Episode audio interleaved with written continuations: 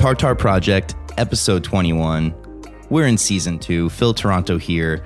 Tonight, today, this afternoon, whenever you're listening to this, we have Alex Friedman, a friend of mine, but also co founder of Lola, which is a feminine care brand based here in New York City.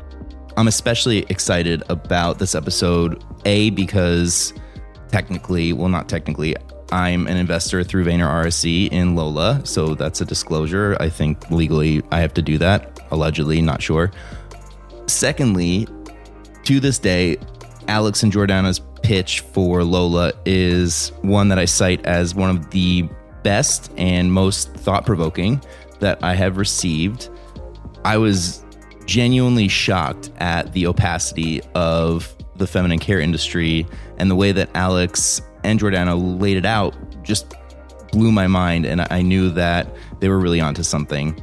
One thing that I really appreciate that came out during the episode is Alex walking us through just the amount of care that goes into developing Lola as a brand because Lola is meant to follow a woman along through her entire lifetime and cover all of her needs from start to finish throughout the feminine care journey.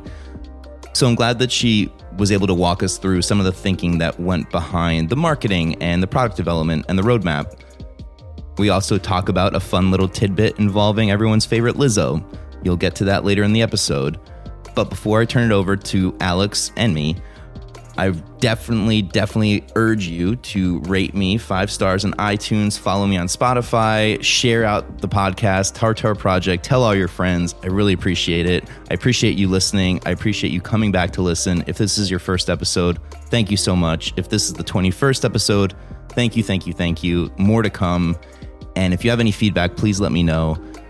Without further ado, Alex Friedman of Lola. We're back with the Tartar Project. We have a very special guest today, one of my good friends, Alex Friedman, the co founder of Lola. Alex, thank you for doing this podcast. Thank you for having me. It is so my pleasure.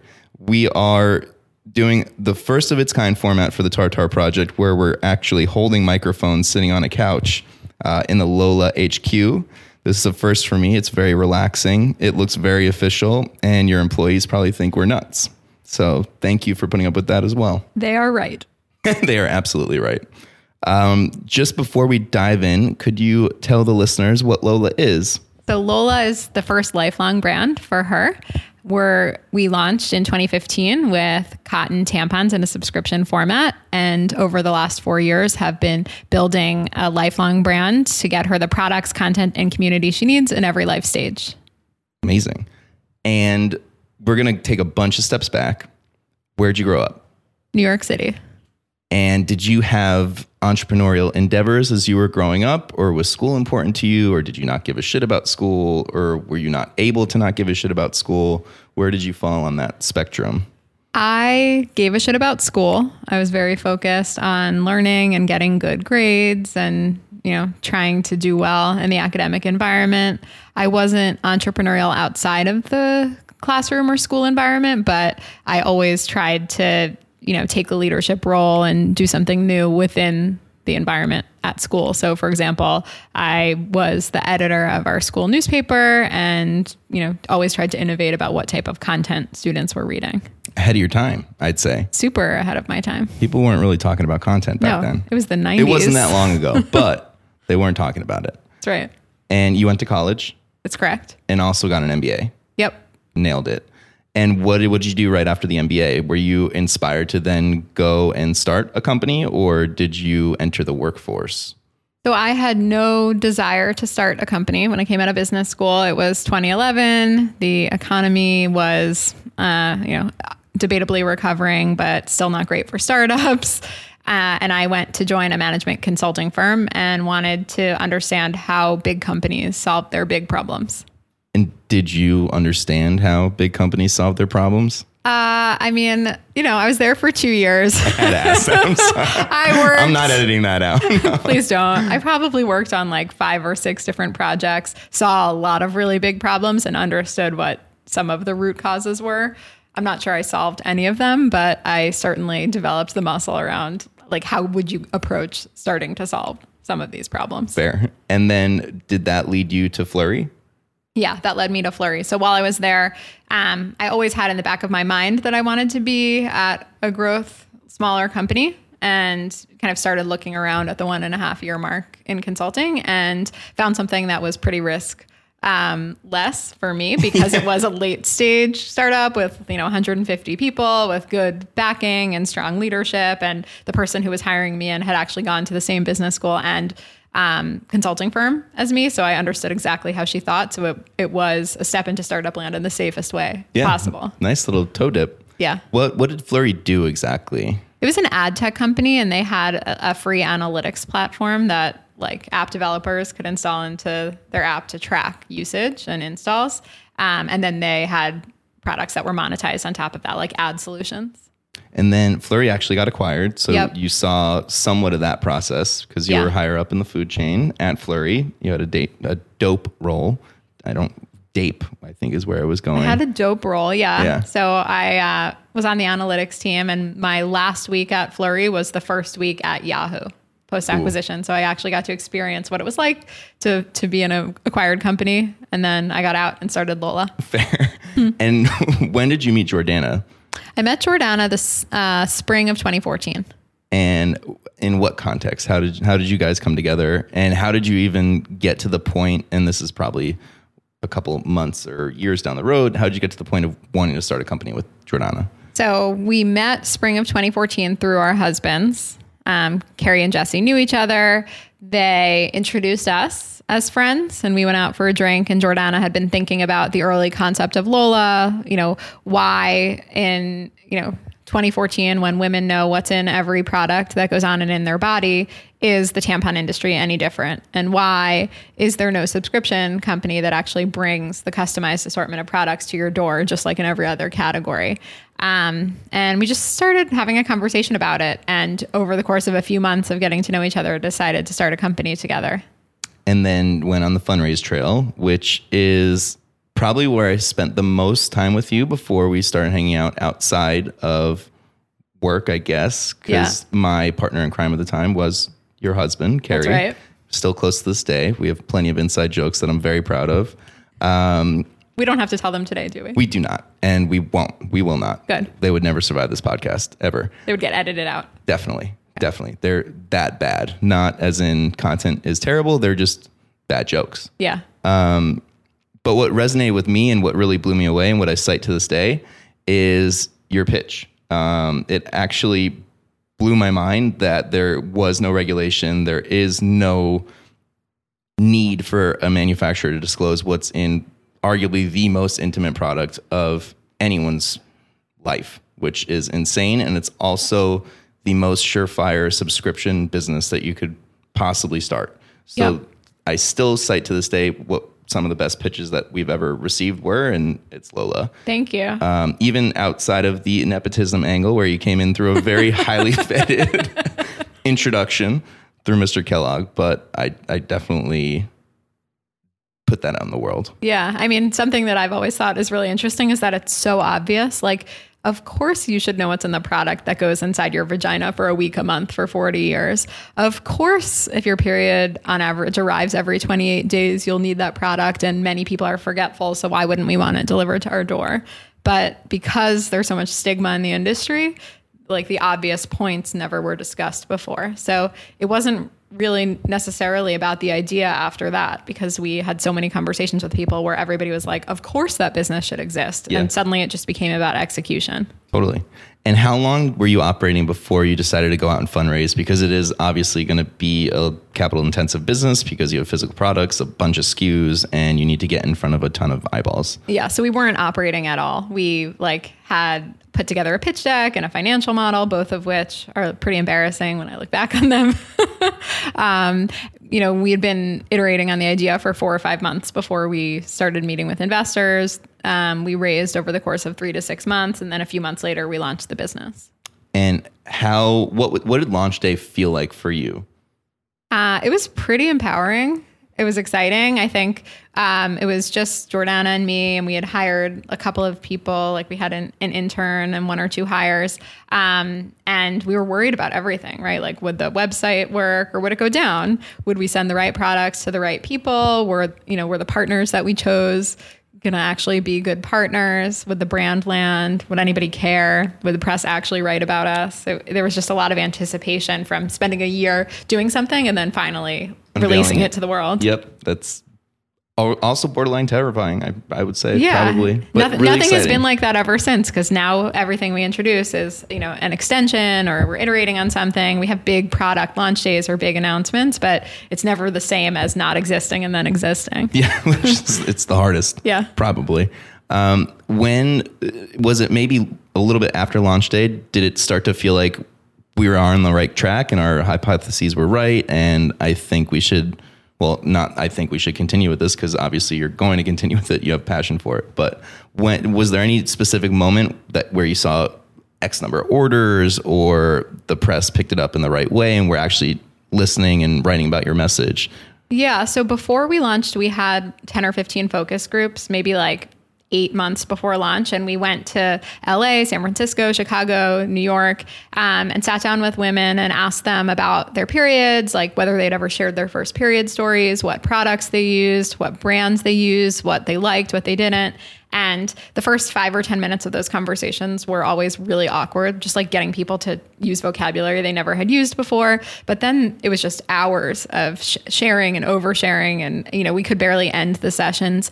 And the thing that we knew was magic was that you know nobody had ever had these conversations before that was leading to uninformed choices in the category. So could we create those conversations at scale would be like the driver of our early success or not.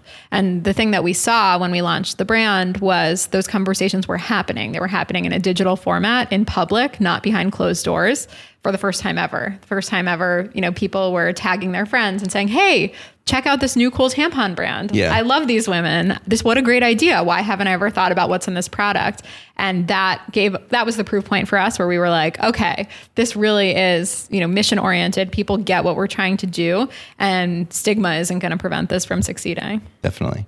And post launch, every the business is firing. You're shipping the right tampons to the right people. It's it's working ish. Were there any gaping holes in either the hires that you made where you're like, I wish that we had this person in this role that would have alleviated some stress, or was it just kind of focused on the future, keep growing, keep growing, keep growing, and keep the train on the tracks? Um, Or likely a little Yeah. bit of both. there weren't a lot of gaping holes because we were obsessive about learning from entrepreneurs before we launched the business and understanding what their gaping holes had been and like trying to address those in advance. As far as hires, we only had a few people on the team, but it was actually really good for us to be so lean early on because that meant Jordana and I had to learn every role. Um, and as we've grown, that has been really helpful for us to, you know, for pattern recognition and to be able to kind of flexibly step into anything as needed as the business changes. Um, so there weren't a lot of gaping holes. Like there were a lot of learnings, um, but nothing that stands out as like a major challenge. Great. Yeah. Sounds great. From I guess not post launch, but when when did you start ideating on the next product or set of products?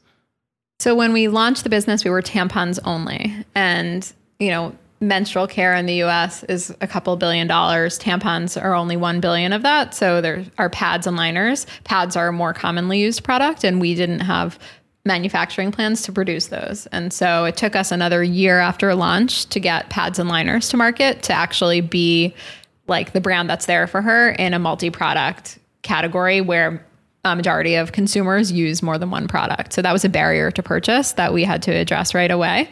Um, from there, we decided we wanted to really own the period.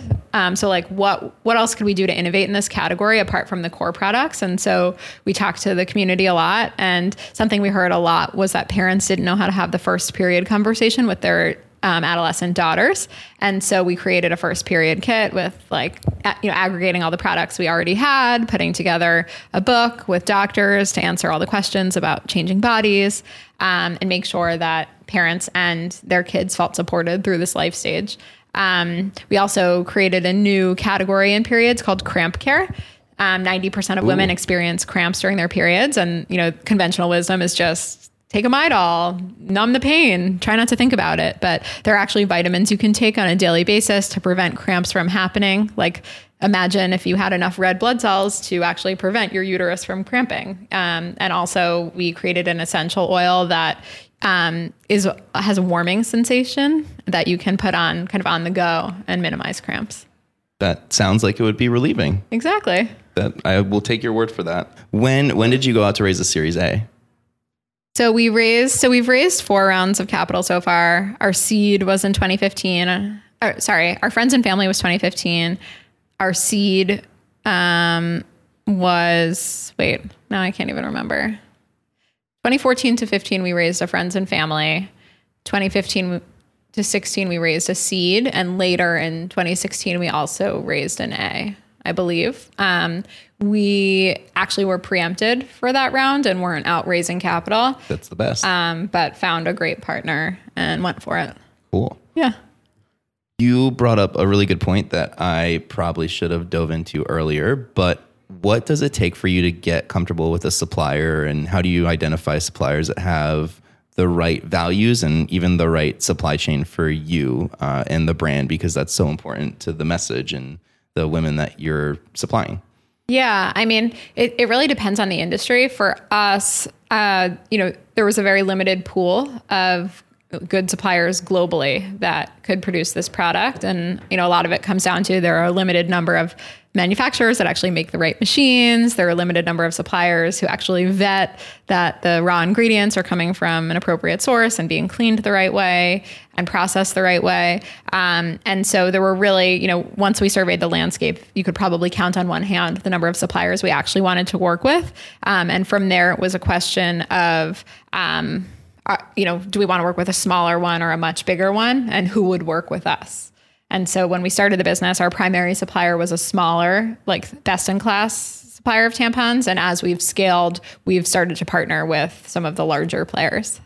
which is exciting Yeah. and you've actually you've expanded into products for men as well uh, into For everyone. yeah everyone you're equal Yeah. opportunity now um, how was that a different process thinking through that new segment of the business because it was a little bit ancillary to who you've been focusing on previously So in our mind, um, so we're trying to build a lifelong brand for women, which kind of goes from her first period to when she's starting to have sex, when she's thinking about pregnancy, to when she is in perimenopause, menopause, and then beyond. And um, for us, sexual wellness was actually additive for our current customer base because um, it, it was a very similar story in the sexual wellness industry, where for the most part, men are buyers of condoms. Um, and so a woman ends up in a sexual experience and a product comes out of a box. She doesn't know what the ingredients are. Um, regulation is questionable, right? Like the condom manufacturers aren't required to list what is in the lubricant on their condoms.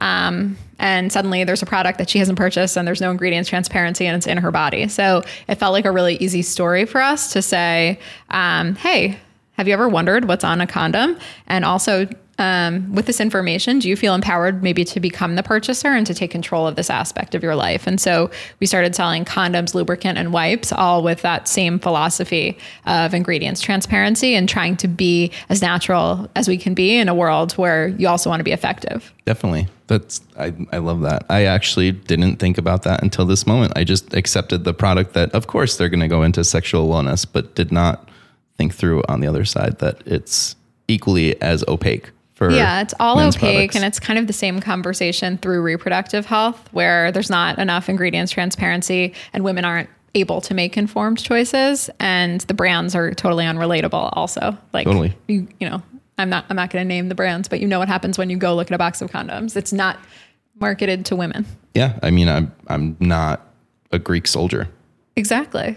So with with a mission driven company and with growing number of SKUs and the brand is is such an important part of why somebody would actually purchase Lola. I assume you have to build a pretty robust team. How how has your hiring strategy changed since you have done a lot of the jobs that you have now hired for? And are there any tips and tricks for finding the right candidate quicker or just any way you've gotten more comfortable with candidates earlier that you've learned? Yeah, I mean, I think like in the very early days, we were looking for generalists who spiked in some areas, but could be a, a jack of all trades and kind of take on whatever was needed. Over time, people have become way more specialized. And so we rely a lot more on historical experience and you know potentially even having outsiders like our advisors interview folks to make sure that the right skills are there um, the thing that has been constant the whole time is that everyone we hire has to be entrepreneurial. You know we are a startup. We're we have 40 45 people today. For most of the company's history we only had 10 or 15 people on the team. Um, and everybody has to be flexible and own their own work and be highly communicative and you know being trying to figure out how to innovate in their own area of the business Totally. And take ownership. and take ownership Yeah, that's huge. What has you excited in the next six months or so? And it doesn't even have to be related to Lola. um, well my mind is thinking about lola right now Great. um, I just wanted to give you the out. Well, okay. Uh, the thing that has me excited is building something bigger than where we started. So, for the first few years of the business, we were really focused on growing in a direct to consumer format. You know, this is the channel where we're selling products. We have a unique advantage here because we're hearing back, we're selling directly to our consumer, we're hearing back from her, and we always have this um, incredible virtuous cycle where we are able to process feedback and get things to market more quickly. And that has driven a lot of our success to date. But I can see a lot of other gaps in the market community gaps, content gaps, digital product gaps, physical product gaps. Like bringing it all together into a much more developed ecosystem is really what the next five years look like. Um, and we hired a leadership team over the last 12 months. great. and so Jordana and I finally actually have the the space to to think about those things and focus on strategy and figure out how and where to invest rather than be kind of operating all day every day. And um, it's been exciting to think about what this could become and Totally. you know what direction do we want to take it in. Bigger picture. Fun. Yeah, I imagine so. Do you plan on keeping the product roadmap a little bit closer to the chronological path, like the natural evolution of the entire women's health life cycle, or will you kind of jump around from here on out potentially? Yeah, we're not married to chronology. I think um, we're we're trying to solve big problems. So, like, definitely always evaluating what are the big market opportunities and what are the biggest pain points for her, and how can we get to those things fast. Definitely. And I have to ask, I was with you when something pretty monumental happened. Lizzo lit up the Lola comments. That's true. Did Lizzo end up getting some tampons? Yes, and a reply. Huge. Huge. We You, you were the one actually that noticed that she had replied to us. it was Claire. It was Claire. It was Claire. okay. Yeah. And I I helped explain who Lizzo was. That's true. Yeah. To most of the folks audience. in the room. To our mid 30s Yep. friends. And like there were flute videos and all kinds of, of fun stuff. Um, Labor so- Day weekend. yeah, it was huge. It was absolutely stunning. Big day for me. Big day for me too. Yeah, I thought so. I was very excited by that. I just had to mention it. Um, I'm not sure when this is going to come out, but it's still going to be relevant. You're It's like, I just want to mention celebrities on my podcast. yeah, that And have this- proper brand identification and feminine care. That's true. Yep. I mean, I don't see Drake commenting. That's a big You loss never for know. him. You I never know. That's right. We should keep an eye out. It's fine. Um, what in terms of, of products, what do you have identified that you can share in the next couple months or next year or so? Like, what is our product roadmap? Yeah, what do you, what's coming next? Can't share. Great. Actually, I can share one thing, Okay. um, which is we are relaunching a few of our core products Oh, cool. in the upcoming months. Um, one in particular is pads, where um, innovation has been completely stagnant for decades. And for example, if you look at one of the mainstream pads, um, like if you actually look closely at it, it's not designed to fit a woman's form. Um, and there are a lot of things about it that are unappealing. And we will be relaunching our pads product next year um, in a way that really makes sense for her. And I think will drive a lot of open conversation in an area that has had no conversation to date. Oh, that's awesome. Yeah. And it helps you harbor community a little bit and get that conversation out there, kind of like you saw with the first launch with the tampon. Yep. That's exciting. And hopefully it will convey to our audience, hey, we hear you. Like we've heard you for the last few years. We know that this part of the industry is broken. We took all your feedback. We made something better. And like hope you like it. Absolutely. Have you have you branched out into the offline world for any marketing? Like have, do you believe in experiential? Do you feel it's important for your brand? Do you want to do more of it?